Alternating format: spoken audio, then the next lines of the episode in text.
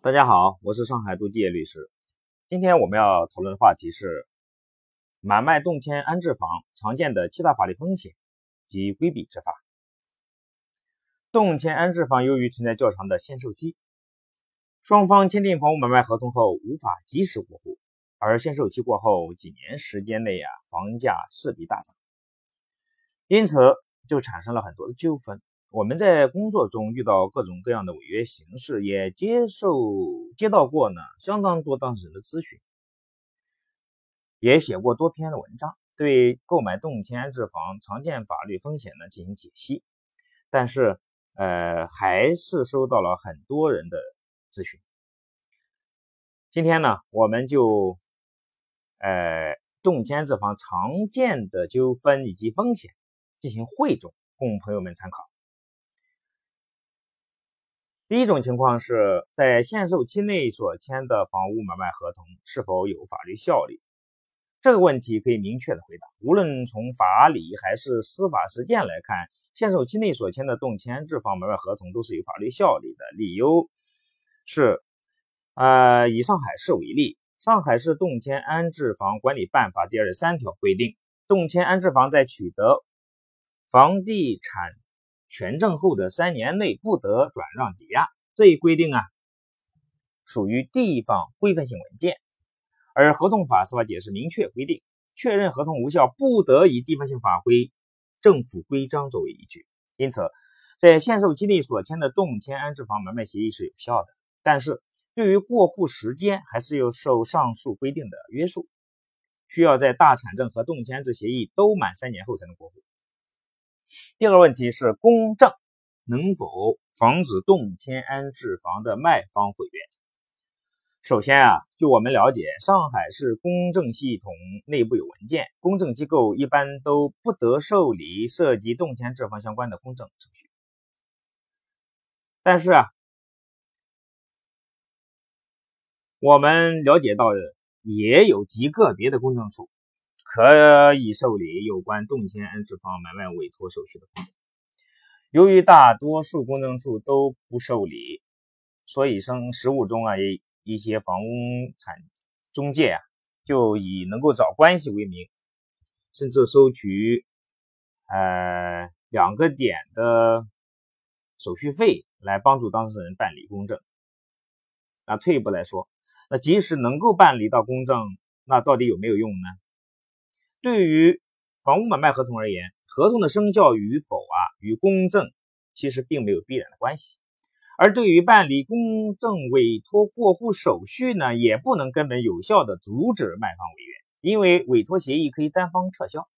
也就是说，卖方如果反悔，即使有公证过的委托协议，卖方也可以不经买方的同意，单方撤销之前公证过的委托协议。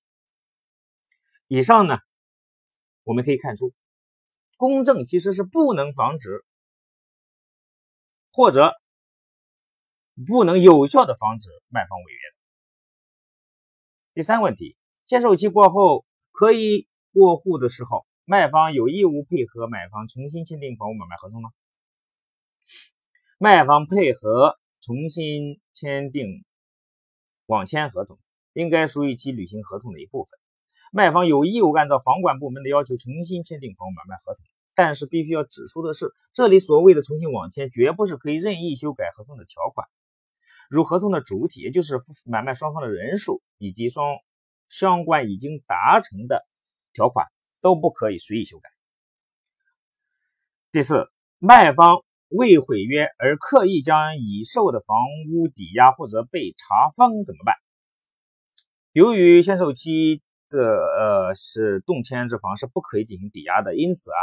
如果发现卖方有毁约的迹象，应该在限售期呃满的当时啊，或者是即将满的时候，尽早的提起诉讼，并对房屋进行财产保全。实务中，此类抵押往往是房东与亲朋好友虚构债务所进行的抵押，所谓的借款往往并没有真实的资金往来。一旦法院认定，该基于借款产生的房屋抵押合同，呃，为恶意串通，其实法院是可以判决抵押合同无效的。另外，动迁置房买卖啊，往往买方已经支付了绝大部分的房款。一旦房屋被司法查封，根据相关司法解释啊，呃，可以向查封的法院提出执行异议。第五个方面的问题是，动迁置房还没有办理小产证的时候，房东反悔了怎么办呢？对于没有办理小产证的房子，只要过了限售期，并符合过户的条件，仍然是可以向法院起诉，要求继续履行合同的。这时啊，可以将开发商列为第三人，要由开发商配合办理小产证后，才能办理过户到买方的名下。相对来说呢，只是要麻烦一些，仍然是可以顺利过户的。第六。那卖方是不是愿意赔偿违约金就可以不卖房子了呢？按照法律规定，买方作为守约方，不仅可以提出违约金，还可以要求继续履行合同。也就是说，如果卖家违约，买家起诉到法院，不仅可以要求继续履行合同，还可以要求其承担违约金。实务中，有些买家由于担担心啊诉讼期比较长，还需要支付维权的费用，而向卖家妥协，甚至修改了合同。最终还是没有达成交易，其实是非常可惜的。其实，如果积极维权，不仅可以顺利的过户，还可以要求卖方支付违约金和赔偿金。最后一个问题，有人说呀，听说案子胜诉了，执行也很难，那法院判法院判决后，有可能无法执行吗？这个担心其实是多余的。房产过户的执行与欠款的执行有所不同。一般情况下，完全可以不经过卖方的签字，通过法院的执行局就可以实现过户。所以呢，这个完全不用担心。好的，本期节目就到这里，感谢收听，下次再会。